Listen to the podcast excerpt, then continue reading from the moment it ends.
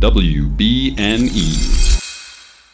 Hello, and welcome to episode 143, all about the Silmarillion, chapter 3 of The Coming of the Elves and the Captivity of Melkor, being the 143rd part of That's What I'm Talking About.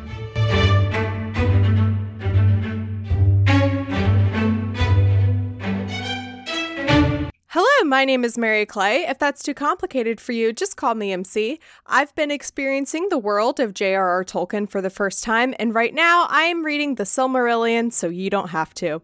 Today I am joined by yet another wonderful TikTok creator in our corner of the internet known as Tolkien Talk. This is New Better, Do Better. Welcome. Hey, what's going on, guys? How you doing? Thank you so much for joining me. Thank you for having me. I appreciate it so much. Um, your name has come up a lot on in in my TikTok community whenever I've um asked for recommendations of who do you who do you want to have on? A lot of people have tagged you before. And you know you've also just shown up naturally on my for you page as well. And um i always hesitated to dive into all of you like you and don marshall because you guys get really heavy into the lore stuff. But now that i'm doing the silmarillion it's the perfect time to bring you guys uh, into all of this because you you know your stuff and you uh never feel intimidated. A... We're babies. We're we're we're we're we're sweethearts. We really easy to get along with. Uh, we're really uh we'll ease you into it. We won't you know. Although we know much of the lore, like we're nice guys. We won't like beat oh, you. yeah, for sure. Thank you for having me on. I really appreciate it. Um, I'm honored to be mentioned so much and to be recommended, and it's an honor to be on your show. So thank you. Yeah. Um, before we go into our discussion, why don't you tell me and the listeners a little bit about your introduction to Tolkien or Lord of the Rings and and how that came to be in your life? Literally, I just did my, my own podcast the other day and I was explaining the story. I've said it on other podcasts and I'm happy to to say it again. Um, you know, I, I just was uh, in school one day. Um, I was, you know, I was preteen, like 12, 13 years old. And, uh, you know, I was, I was smart, super smart kid, but I always would just get bored with school and act up. So I would, I would get detention a ton of times, typical story of that. And I would get detention and detention at the time was being held in the library. So to pass the time, I would read. I love reading anyway.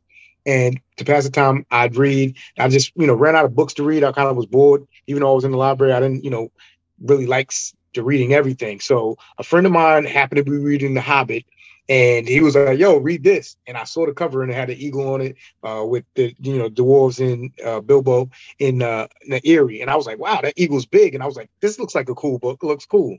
And i have always been um, partial to the fantasy side of things, so I gave the book a read, and I instantly fell in love. I loved everything about the book, uh, especially the way Tolkien writes.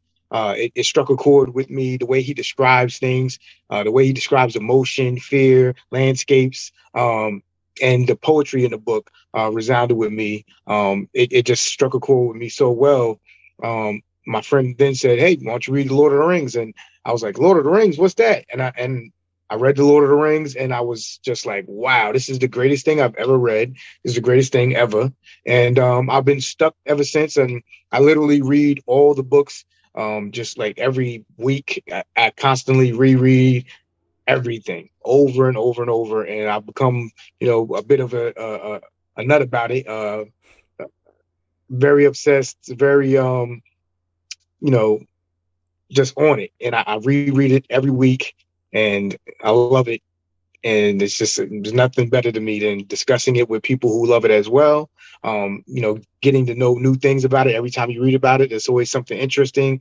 And uh, yeah so that's part of my life. And uh, being able to recently discuss it with other people has been the best thing because like like i said i always explain that very much where where the type of environment where i grew up in people weren't really into that you know fantasy necessarily or lord of the rings. And uh, they just were doing other things and they had other things they were doing. And, um, you know, so this was an outlet for me to do this and be able to discuss it with people in the fandom and other people like me. You know what I'm saying? So uh, I'm extremely happy to, to find Tolkien Talk and be a part of it.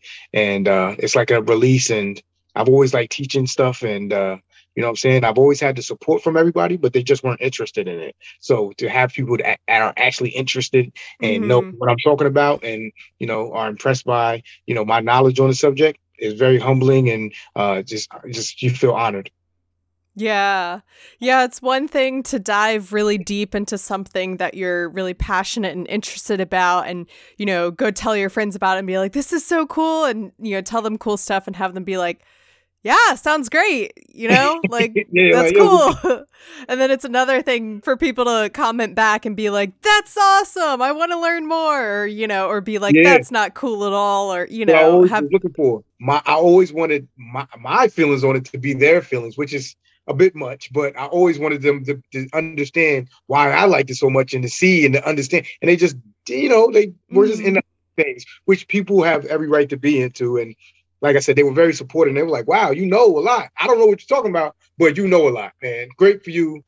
Find somebody else who really is into that. I'm into this, but I support you. And I got I can't say enough. I respect the fact that they supported it. They never try to tease me or nothing. I'm very much so from like you know what I mean a different type of vibe. yeah. vibe. We was outside in the street and we was doing things and and stuff like that, hanging out with different type of people where that wasn't what was what was going on. But they always respected it, never teased, never nothing. They just they just wasn't a bag. So I'm so honored to find people and, and connect. yeah, that's that's all really awesome and wonderful. Yeah. Um, well, the chapter we are discussing today is chapter three of the coming of the elves and the captivity of Melkor. I yes. think this is the the longest chapter title I've encountered thus far. Um, this is probably going to be the longest title of the episode for the podcast, but it says it right there in the title. And also, the the captivity of Melkor is kind of a little bit of a spoiler for what happens in in the chapter. You know, um, there's, there's a lot of those yeah. we start off on uh well actually we're not really on um Arda. All of the Valar are up there chilling in Valinor and pretty much none of them ever really go down to Middle Earth um, because the lamps were broken. Everything is essentially in darkness. Um, the stars are there, but not so not bright enough really to see. Um, Yavanna and Orome are really the only ones who go down to Middle Earth to check on things, see what's happening. Um, Yavanna in particular puts some of the things that had awakened and grown during the spring, she puts them into a sleep so that they don't die, but that they will still be there and kind of preserved, um, presumably when the children of Iluvatar arrive. Yeah, so they're they're in Arda. Don't get don't don't. Oh right, okay, right. They're in Arda. They're just they're on the western coast of Arda. Okay. So yes. Valinor is all the way on the western coast of Arda. So if you want to liken it to today's maps, just think about the United States as Valinor. Think about the Atlantic Ocean as the the the sundering seas, and then think about literally Europe and as Middle Earth. Think about Europe and Eurasia okay. as Middle Earth. That way, it's easy to visualize in your mind. There's just a giant sea in between, and on the literally say the Americas would be Valinor, that's right. where the the Valar live, and they don't typically come over to um, Middle Earth. Only a couple of them do, you know, to do certain things. Um, so, so I don't mean to correct you. I apologize. No, um, that's what you're here for. Just, just, just so we know that they're they're in the um, they're in Arda and they're in the world, and they're okay. just on the western coast where they are in Valinor, and they fortified it and to protect themselves. And the only way um, physically to get over to Middle Earth is either by boat or go to go over the top. There's a land bridge called the Helcaraxa, um, basically like the uh, Bering Strait, like Russian connecting to mm-hmm. the United States. But this is just in Tolkien's world, and um, it's very dangerous to cross. So just sorry about that. I just wanted to make sure. You No, don't don't apologize at all. That's what you're here for. And honestly, the visualization um, that you were saying of like think of you know the United States as Valinor, and and uh, you know Europe and Asia is is Middle Earth is really helpful for me because especially I think dur- I think it's like during the last couple of paragraphs or the last page he gets really into the description of like the the geography and where they are and what a la- what the land is called and it's west of this and it's south of this and I'm like I I need a map. I don't know where we are right now. So that was Maps very the best. helpful. Thank you. Maps are the best. Yeah. and also probably tricky too when you're reading the Silmarillion because the landscape of Middle Earth changes constantly, right? Because of um thing like Melkor knocking over the lamps changes the you know what it looks like and I believe in this chapter it changes again. So even if we did really have a crazy. map, I literally made a video about this today. That's so crazy that we're talking about that because I made a video on exact that about uh, exactly that the lamps getting knocked over and the literally the configuration of the earth being changed and the Valar had to save the earth from being destroyed and change it and that's actually how they get to Valinor is because of that. Before that, they they Yeah. in a place called Almaren in the middle of the earth in an island uh, in the middle of a lake. So you're exactly right and um, 100% correct there. So it's very interesting, and it, it's you got to keep your on your toes to know, you know, wh- what lanes what lands changed, when, why, and then just be aware of it. And, and now the geography has changed.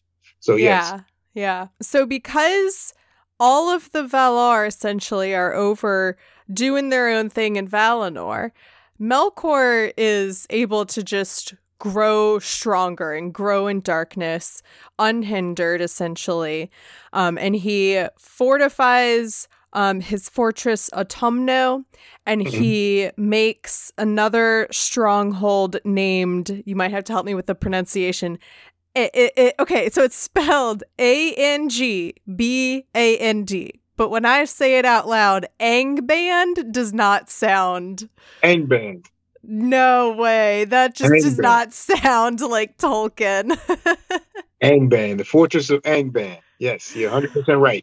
Uh, oh he- my gosh. He put a fortress near the western coast of uh, Middle Earth in case the Valar tried to do an assault from that way.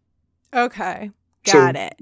That's why he put Angband there, and he, and and that's what the stronghold is there for. So his main fortress, just like you said, is called Utumno, and then Angband, which means the Hells of Iron, is his second fortress near to the western coast of Middle Earth, of Mhm. Larian in, in that area, but it's still Middle Earth.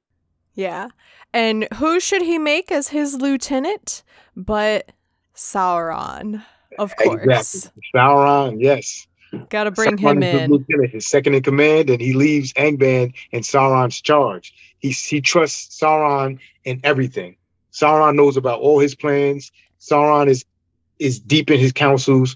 Sauron is his most trusted and most dangerous servant, and he he leaves Angband in his charge. Right. So over in Valinor, Yavanna and Orome bring to the council, bring to the Valar the news that Middle Earth is. They're like it's it's not really looking that great. It's really dark. It, Melkor's constantly growing in power. Like that. That's probably something we should deal with. This is supposed to be a land that the children of Iluvatar will come to. Um, and it says, Shall we then leave the lands of their dwelling desolate and full of evil? Shall they walk in darkness while we have light?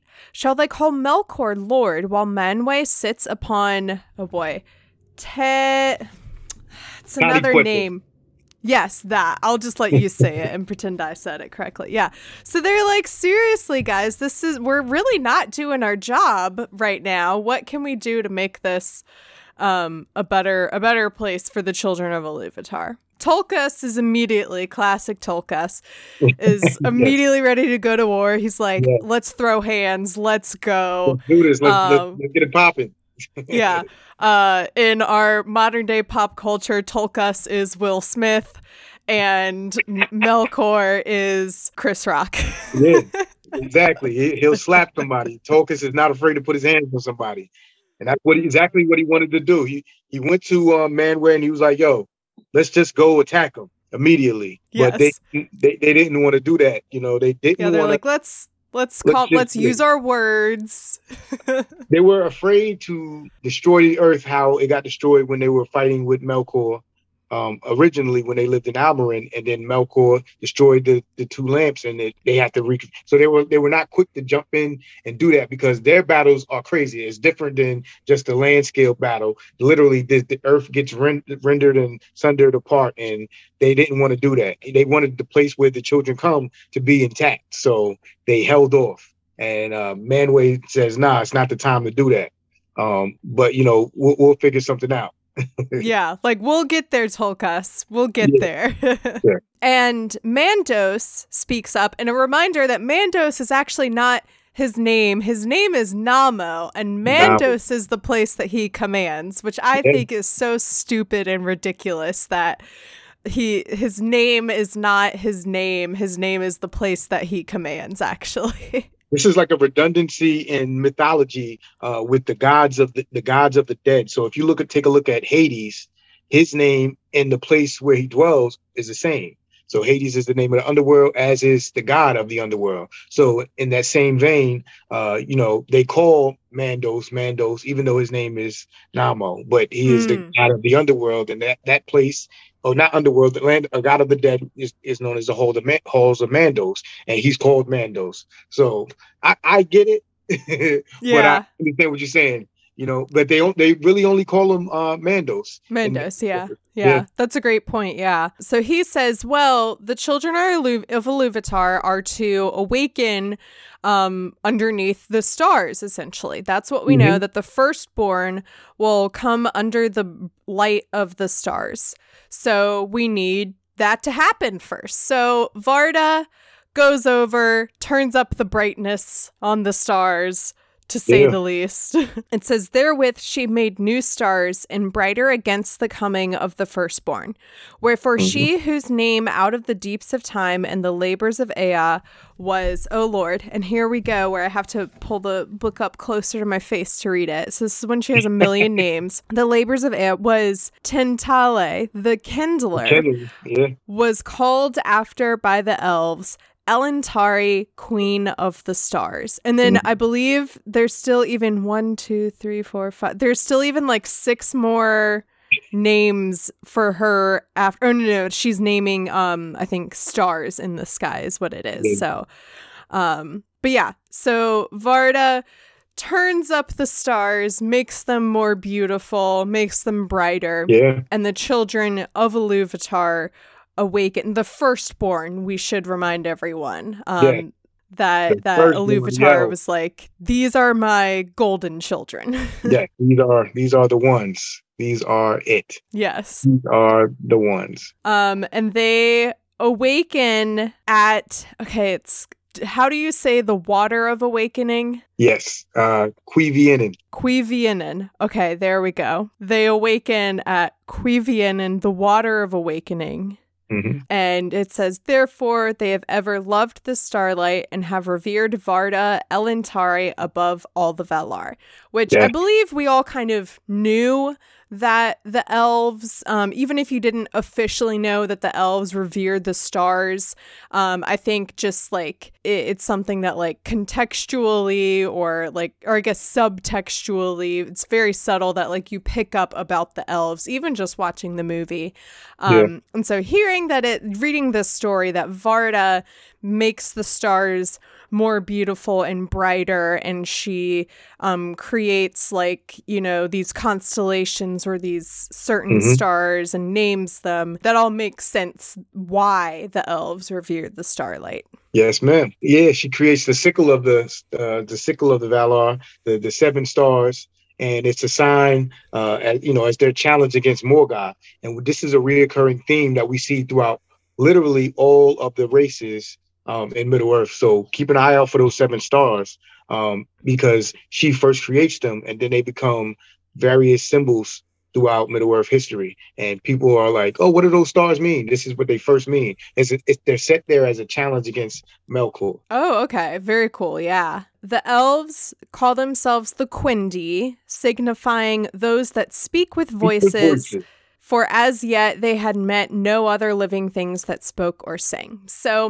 as I understand it, for several years, they are on Middle Earth kind of by themselves. They're just the Quendi exploring, having a good time. And then one day, Orome is writing and he hears them first he hears them singing and then he kind of sees them in the distance and discovers oh my gosh the children of Iluvatar they're finally here. This is great news. Unfortunately because of things that Melkor has done they are uh, the Quendi are afraid at first of Orome. And it's unclear if it's because Melkor has sent riders, possibly like you know how we imagine from Lord of the Rings, possibly the Black Riders, um, mm-hmm. out near the Quendi, and so when they see Orome on his horse, they're afraid, or if it's just that Melkor has set um, ru- sent rumors abroad of you know uh, warning them that they should be afraid of Orome. Yeah. Some of them run away and hide. Some of them run away and hide and they're lost and we'll get back to those those ones in a 2nd mm-hmm. and Orome walks up and eventually they see that he has I think it says the light for the light of Aman was in his face, and all the noblest noblest of the elves were drawn towards it. So mm-hmm. they see Orome is a good guy, and they come out of hiding, and they're like, "Yay, this is great."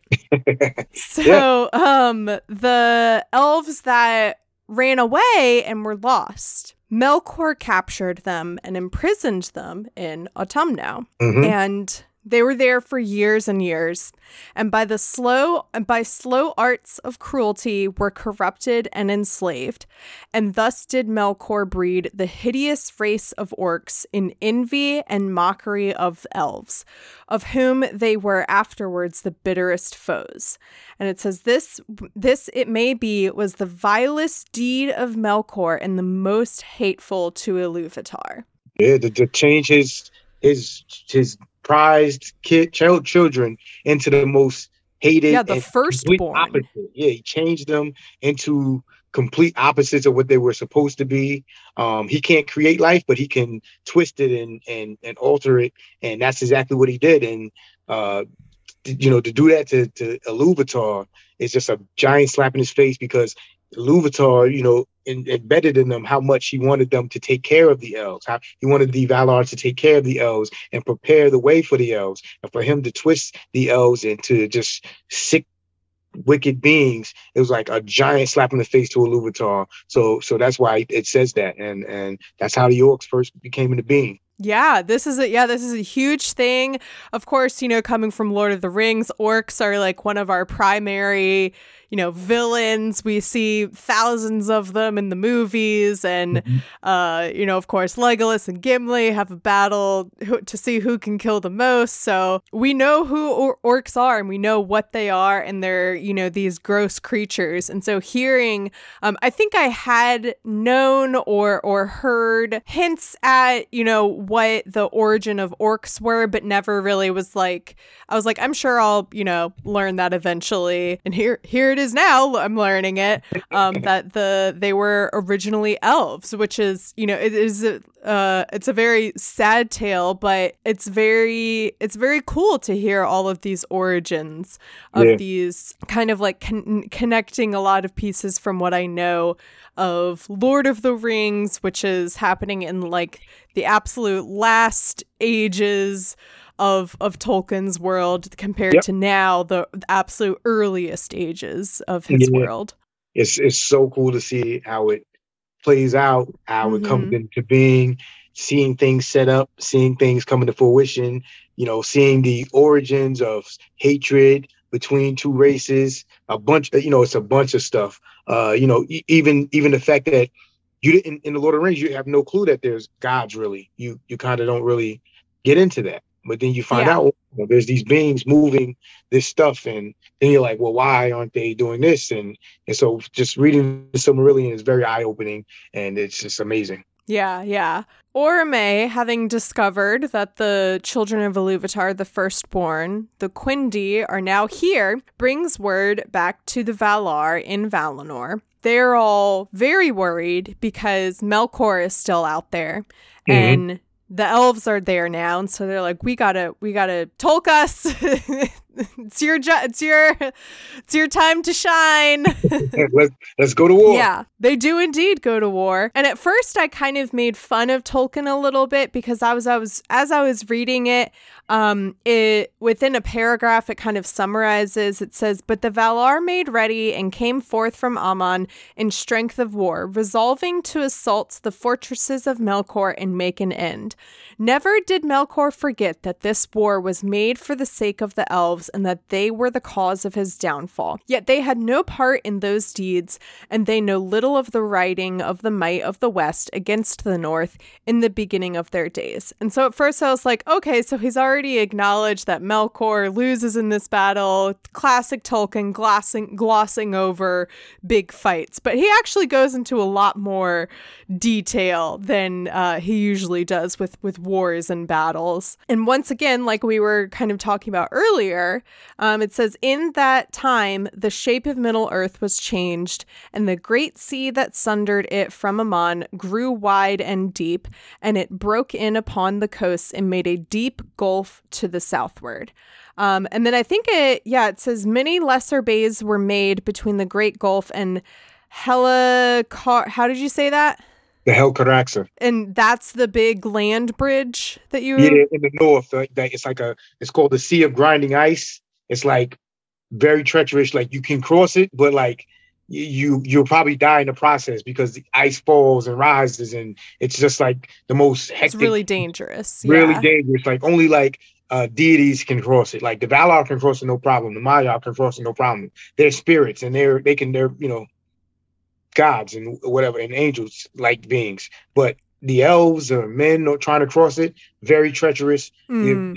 very difficult to cross it it's like going to antarctica and trying to trek across antarctica but imagine it giant convulsions of ice rising and falling constantly that would be more likened to the Helcaraxa. Okay, got it. Yeah. And then it says the lands of the far north were all made desolate in those days, for there Utumno was delved exceeding deep, and its pits were filled with fire and with great hosts of the servants of Melkor. Mhm. So is that the beginnings of what becomes Mordor?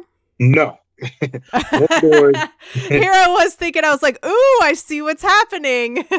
no uh mordor is later but um as you said Okay. we'll get into mordor but um uh no this is just his his original stronghold was like uh literally like hell uh and and and that's Aut- Utumno and um that th- this is just where the beginnings of everything was and it was like he said like he said it was delved really deep. There was Mhm. It- orcs and pits and all his creatures and beings were in there hidden. So when he gets assaulted you see you'll see what happens or as we're about to explain but when it- was assaulted they have to literally completely destroy Utumno and and and everything underneath it to get rid of these uh things. And and and remember there's a second fortress and if you didn't concentrate completely on destroying the second fortress and getting everything out of there things will survive and come back to bite you in the ass Yeah, I'll say. so it says, At last the gates of Utumno were broken and the halls unroofed, and Melkor took refuge in the uttermost pit. Then Tulkas, good old, good old Tulkas, stood forth as champion. champion of the Valar. Um, and it says he wrestled with him, which I think is just kind of funny to imagine, like just two gut rather than like duking it out with like a, you know, usually in fantasy it's a sword fight, you know, or there are powers involved or something. But somehow the idea of like two, you know, all powerful beings just like going at it hand to hand and just like wrestling just seems kind of funny with me. but that, that's Tolkien's gift is he is the god of strength so it's not that he- yeah. he's actually stronger than Melkor overall. Melkor overall is the strongest Valar. This is why he was able to hold off all the rest of the Valar by himself for so long until Tulkas came.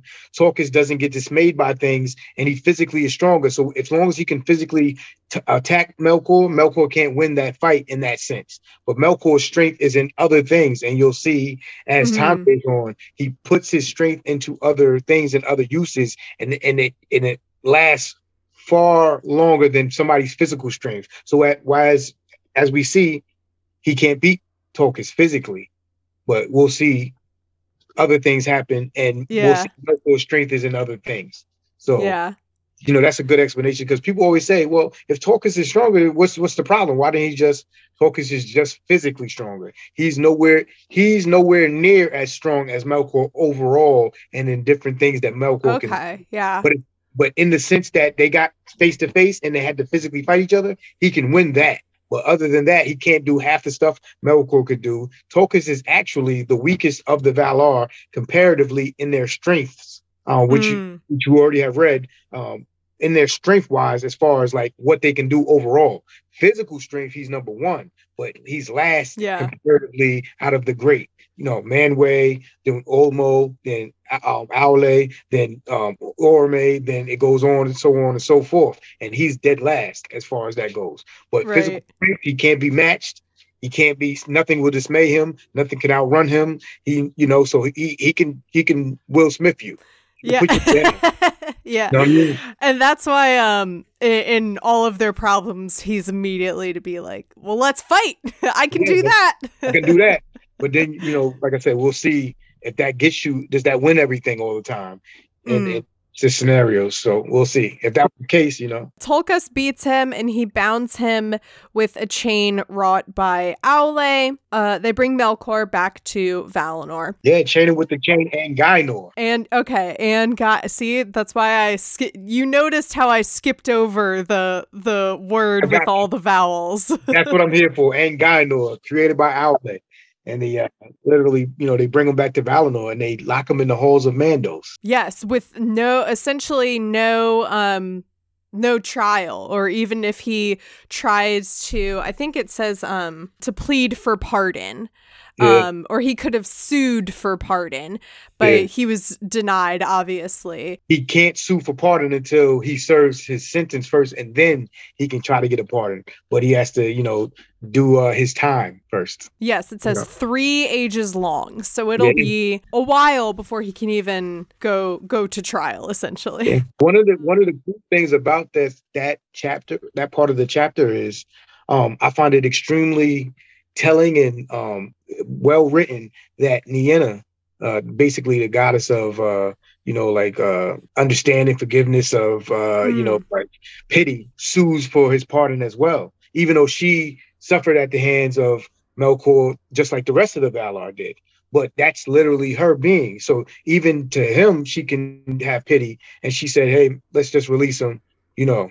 And they just they didn't they didn't listen to her. But that that speaks a lot. And and and Nienna is one of the people that you know uh, raised Gandalf. As far as uh, you know, she he was one of the people that you know influenced mm. him. So we, we see that later on, and, and you've read the Lord of the Rings. You see he has very much uh, somebody who pities other people, pitied Gollum, pities Saruman, um, and, and this is where he learns it from, from Nienna. Yeah, that's a great point. Yeah. So the Valar, like, oh, right, we did it. We defeated darkness. Melkor's in prison. Mm-hmm. But little do they know that they there's a few parts of Utumno and Angband, Ang, Angband that they did not discover. And so there are still some dark secrets hidden away, including this little guy named Sauron. they did not find Sauron and that this oof man no sport no spoilers ahead but comes back to bite him in the ass. ha- yeah i have a feeling we'll see him again. You will man.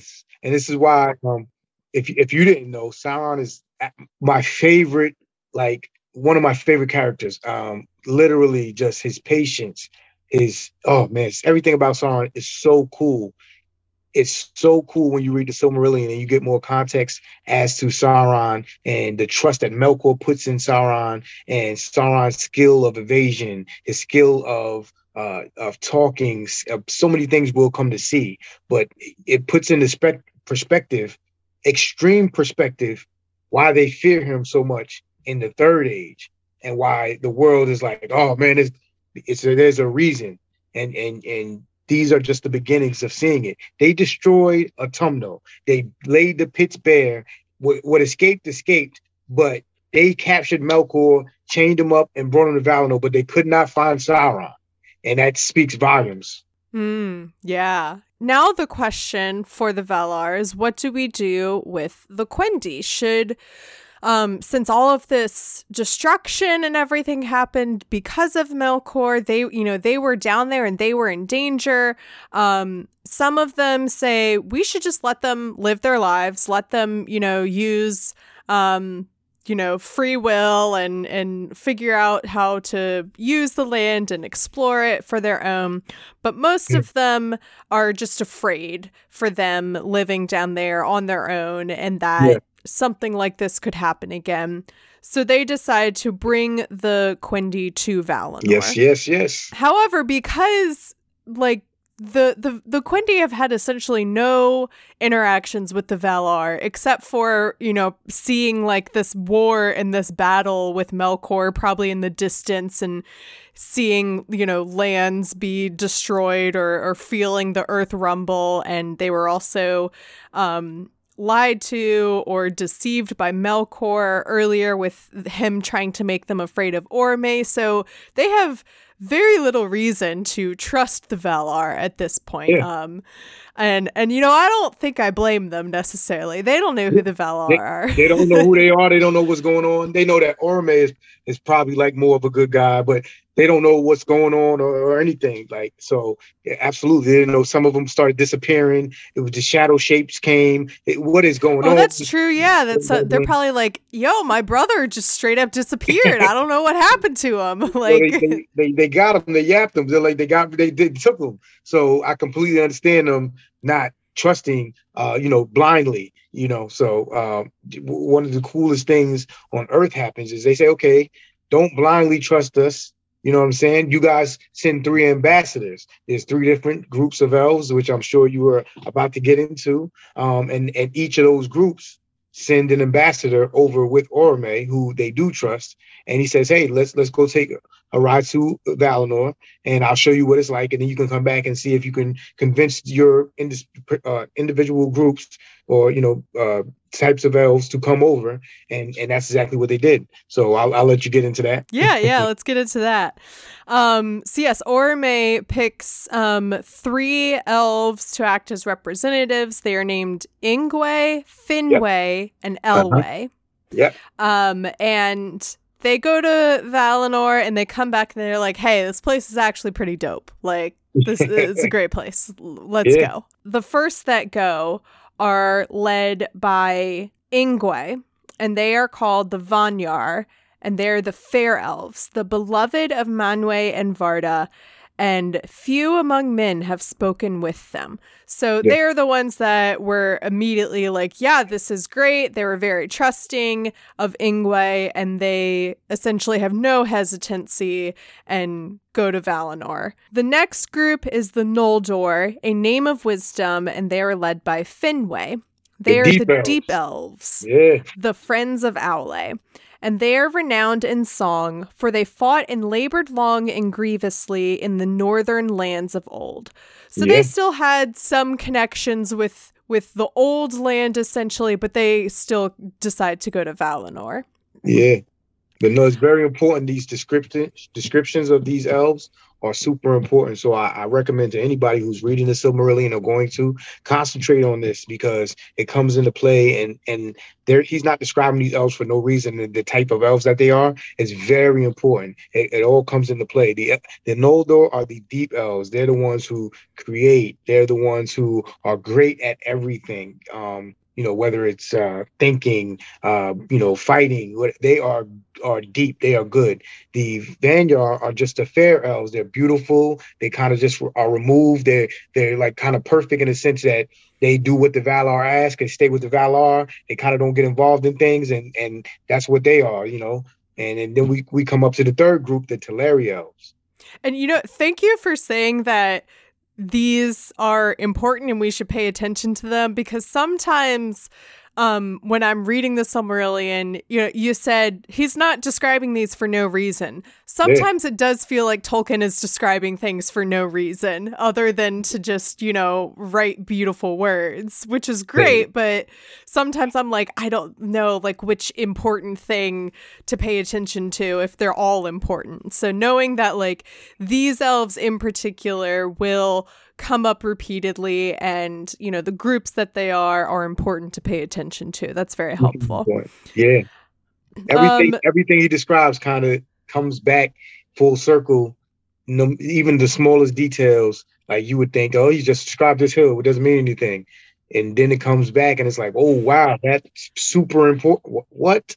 And this is why we love the Lord so much. It's so deep and beyond genius, beyond genius. And when you when you get further into Silmarillion, you will see it, and you're gonna be like, wow, how he described these elves. It plays a tremendous part and connections with other beings and connection to even other beings and how they are and why they are. And it's just phenomenal. So keep in mind to pay attention. And just like I said, and then even the description of the last elves, this is super important. These little things, details in the Lord of the Rings will come back in your head and you'll be like, wow, okay, I got it. I see why these type of elves are like that. And that makes perfect sense why they're this way or that way or whatever the case may have you. So yeah, I, I just love it so much. Cool, cool, yeah. So the last group, led by Elwë and his brother Olwë, they are the Teleri, for they tarried on the road and were not wholly of a mind to pass from the dusk to the light of Valinor. Yeah. In water they had great delight. Those that came and those that came at last to the western shores were enamored of the sea. The sea elves, therefore, they became in the land of Aman the Falmari, for they made music beside the breaking waves. Mm-hmm. So there's the Teleri, and they um, are the ones that have the most hesitancy, and we'll Mhm. learn more about kind of why they were hesitant in just a second. Um, but they they take the longest to get to Valinor. They're the most unsure, but they do get there eventually. So the elves that make it to Valinor are called the Calaquendi, the elves of the light. Yeah. And the elves that stay behind, um, so there is one group of elves that didn't even like think Leave about coming. They it's called them the unwilling, the Yeah. Avari. The Avari, they just stay and wander. Yeah, they were like, Stay "We're good here. We're good. it's kind of freaky it." out here already. We're we're good." Um, so they're among the Moriquendi, the elves of the darkness, for they Mhm. never beheld the light that was before the sun and the moon. hmm One of the reasons that the Teleri were hesitant to come to Valar, as they're traveling, they reach what we know as the Misty Mountains and the Anduin. And these are, this is a river and the mountains that have been made um, taller and more terrible in those days and were reared by Melkor to hinder the writing of Orome. Yes. So they get there, and the Vanyar and the Noldor are like, this is fine, no problem. And they go over the mountains, Yep. not worried about it. But the Teleri are very much afraid. So they kind of take a minute and, and pause. Then one arose in the host of Olwë, named Lenwë, and he forsook the westward march and led away numerous people southwards down the great river, and they passed out of knowledge of their kin until long years were past. Yeah, the Nandor. The Nandor, yes. Yeah. And they honestly they sound kind of like the coolest to me where it says that they they loved water and dwelt most beside falls and running streams. This is the part that I think is just really cool. Greater knowledge they had of living things, tree and herb, bird and beast. So it sounds like Yavanna would probably get along really well with them. Um, they had the greatest knowledge of all of these things than all of the dwarves. Um, And also, name drop for us. Um, the son of Lenwë is named Denethor. Denethor. yes. Ne- Denethor. Yep. Any any relation to distant relation to So just the namesake. just the name? Yeah. Yeah. So um, without it being a spoiler, just for understanding's sake, because you've read The Lord of the Rings. Now this isn't a spoiler, so don't get mad at me. But um, we we know that in uh, Northern Mirkwood we have the elves of Mirkwood, yes. and then we have the the elves of Lothlorien. Both are descended from the Nandor. So Okay, I wondered. Yeah. Yeah, both Mor Moriquendi and the elves of Mirkwood completely descended from the Nandor, and they're um, called Sylvan elves. T- they're Teleri. There's so many different uh, groups in the Teleri elves, but basically Teleri is like the, the the big group that you know. Then they're called the Nandor because they stayed behind, and they're called the Sylvan elves. But they're still all the same, and Mm. and the same goes for the elves of Lothlorien. Even though some other types of elves join the elves of Lothlorien, the main group is Sylvan elves that are made up of, of the Nandor that are all Teleri All elves. from the Teleri. Yeah. and they're Mori Moriquendi elves of the darkness. So that's where you get those groups from. It's really cool when you get to see how they spread out, how they're sundered from the other elves, why they're sundered from the other elves, and what happens, and then how other elves become different groups, but they're really all related and all's the same in a sense. Yeah. So Yeah.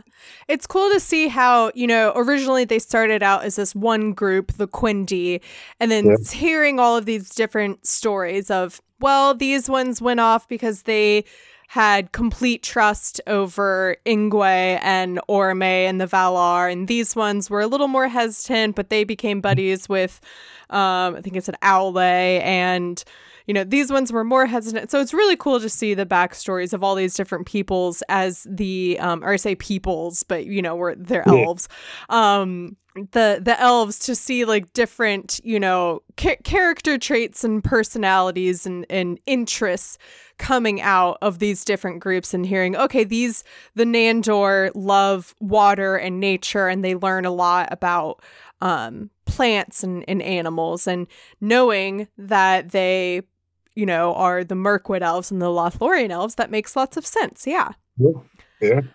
um and that that's essentially it. There's this last two paragraphs. This is kind of what i was talking about towards the beginning of the episode where i was like i need i need a map. I'm totally lost where it was talking about um Bel Beleriand?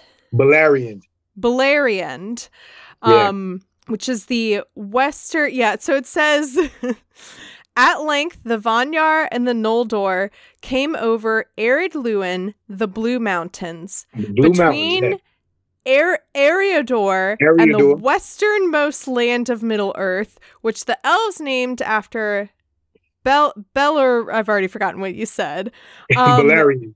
Yeah, Beleriand passed over the Vale of Sy- Sirion, the Sirion. Great Sea between Drengist and the Bay of Balar. Balor. There's there's a lot of places being dropped and I'm I I'll be honest I gave up on the last two paragraphs and was like I think what I'm supposed to take away is that these elves eventually got to Valinor. they got they got to Valinor. So um that's I guess that's where the chapter ends, and then you'll see, you know, even more of the breaking up of the, groups of elves or whatever the case. But I'll let you get to that. So just so we're understanding, if you're familiar with the map of Middle Earth, at the very western edge of Middle Earth that you know from the Third Age, where you see the Grey Havens, Mhm. you know, west, west of the Shire, and, and then you see this. th- those are the Blue Mountains right there Okay. and then you see the Grey Havens, and literally past that west was a land. It was a giant land there that was all connected to Middle Earth, and it, it was called Beleriand, and that's where everything happens in the first age. So everything Okay. east of the Blue Mountains literally doesn't even come into play until the second and third ages. Everything we're going to get into is going to be in Balarian because that's where everybody kind of settles or come back to, and that's where okay. the story takes place there. So you're going to have to learn those lands, get a map, and we can go over it. Um, Sirion is the the the, the largest uh, river, w- the most important river in Balarian. So you're going to hear Sirion a ton. You're going to hear Okay. River Sirion a ton. It's very important strategically, and and everything else. Sirion is important.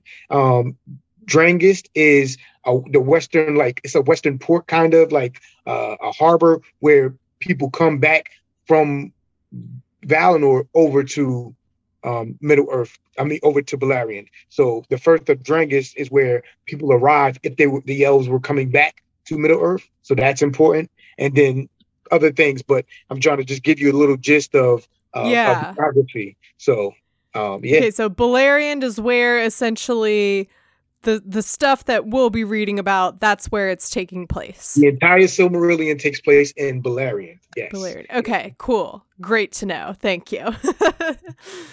um yeah we'll definitely need to start looking up some maps especially just it's just so tricky that tolkien how you know this is now the second chapter in a row where something's happened that has changed the the shape and the geography of the land forever. So i'm like well great. Now whatever image i had in my head i have to throw that out and figure out a new one. So you didn't get to the hard chapter where he's describing all the lands of Beleriand and you're going to be like what Oh no! but but oh, it, no. it pays off when you when you paying attention and looking at the map. It pays off so much, and then you get this it the strategy and the things that happen and the placing and everything. It just comes together so perfectly. Like uh, I don't know how anybody could ever out write tokens. I don't I don't think it could be done. Like it's uh, ridiculous. It's ridiculous, and um, you'll come to appreciate it. So it'll go from not understanding, confusing, hard to oh my goodness, this is ingenious, and you'll understand everything. And the names will come second nature to you. You'll know what type of elves live where, where the dwarves live, where Morgoth's castle of uh, you know Angband is, and and so many different things. And, and we'll get to all of that. So I can't can't wait. I can't wait. I can't wait to to hear your feedback from you reading that. Well, thank you so much for coming on. Um, we're at the end of the chapter and the the end of the episode. I absolutely loved your passion for the Silmarillion and Tolkien, because um, it's you know as we you know we spent an hour talking about just a few pages and a lot of things happened. So um yeah, thank you for coming and sharing your your wealth of knowledge with me and the listeners. Um where can people find you on the internet and what would you like to share with the audience? Thank you very much. Um, you can you guys can find me on TikTok. You can find me as New Better Do Better, uh, K N E W B E T T A uh, D O B E T T A. Uh, all one word. New Better Do Better. You can find me on TikTok. That's my main thing, my main uh, uh, platform. But I'm also on YouTube. Same thing. New Better Do Better. I'm also on uh, Twitter. I'm also on Instagram. Uh, you type in New Better Do Better, I'll pop up. Um, even if there's a slight, you know, like there's a three at the end because you know somebody else had the name. Um, I, but main thing I want to tell you guys is that I too have started a podcast. So um, I'm, I'm, I'm in your vein now. Uh, I awesome. released few days ago or a couple days ago rather even yesterday yesterday or day before and um you guys can find that on spotify.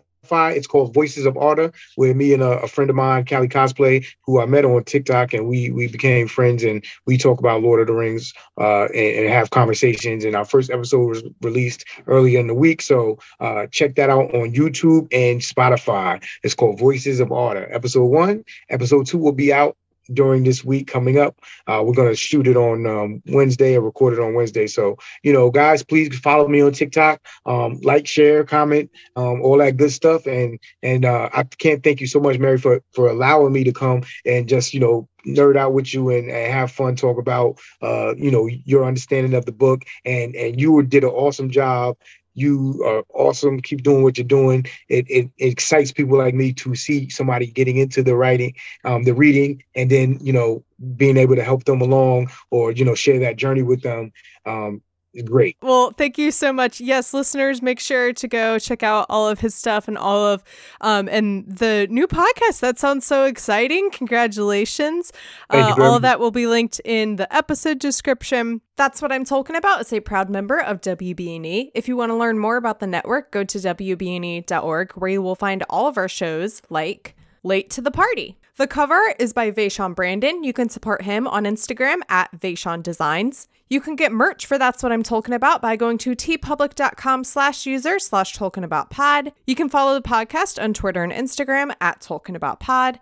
You can follow me on Twitter at MC Up and Instagram at MC Turn Down for What. You can support the podcast by becoming a patron. Go to patreon.com slash Tolkien About Pod to explore the different tiers and perks that are available. I have some new announcements regarding Patreon. I uh, was very displeased with myself. There was never any negative feedback from from my patrons because they're all wonderful people who support the podcast and support me. And I have never taken that for granted. And I so appreciate the fact that people want to do that in the first place. It's just so amazing to me. But I wanted to feel like I was showing my appreciation a little bit better. I was not managing the perks that I had as sufficiently as I wanted to. So, here are a few updates regarding the Patreon perks if you are interested in joining for the first time or updating your pledge. First and foremost, Everyone, when you join Patreon, will get a postcard. Just when you join, it used to be it was every six months after you remained a patron, but that became too unmanageable for me and I kept losing track and getting behind, and then it was a lot to catch up on. So now it'll just be you get a special postcard when you join the Patreon. The next thing is that patrons of the shout out level and above will receive a sticker every six months that they remain a patron. Now, these stickers are all very random. I found this jumbo pack of Lord of the Rings stickers. Some of them are funny and cute, and some of them are just weird, but they're all entertaining. And so I want to share that and make the shout out level patrons feel more special than just a shout out each week, doing something a little bit extra to show my appreciation. And then a step up from that, members of the 11sies tier and above, you will be getting a few more pieces of bonus content throughout the month. You might remember that in earlier episodes of the show, I would ask my guests to recommend something that they thought a Lord of the Rings fan would enjoy a book, a movie, a show. And it got to a point where some of the recommendations were just getting repetitive because Imagine that Lord of the Rings fans all watch and listen to a lot of similar things. And it was also adding to the runtime of the episode. So I will be bringing that back in the form of mini-sodes, just a quick post-show recording with my guests that you can listen to if you're a member of the 11sies tier or above. So to summarize, you will get a postcard when you become a patron. If you join the shout out tier or above, you will get a random Lord of the Rings sticker every six months. And if you join the 11sies tier or above, you will get additional bonus content. And now that'll bring us to this week's sponsor of the podcast, which is Amen. Amen, I hope I'm saying your name correctly. If I'm not, please correct me in Discord, which I see you already joined. Yay! You're in the best place possible on the internet. Um, I'm excited to get to chat with you more often in Discord, and thank you for supporting the podcast. And one final thing before we wrap up the episode if you are reading The Silmarillion along with the episodes, next week we will be reading both chapters four and five because chapter four is very short. Now, before we go, do you have any parting words for the audience? parting words for audience, man. If you knew better, you would do better. And um, Boromir did nothing wrong. Um, Ooh, might have you know to. I don't know about that. I don't know. So usually this is where I would say, and that's what I'm talking about. But I don't know if I can say that to Boromir did nothing wrong. Hmm. Um, besides trying to take the ring, other than that, Boromir's not wrong.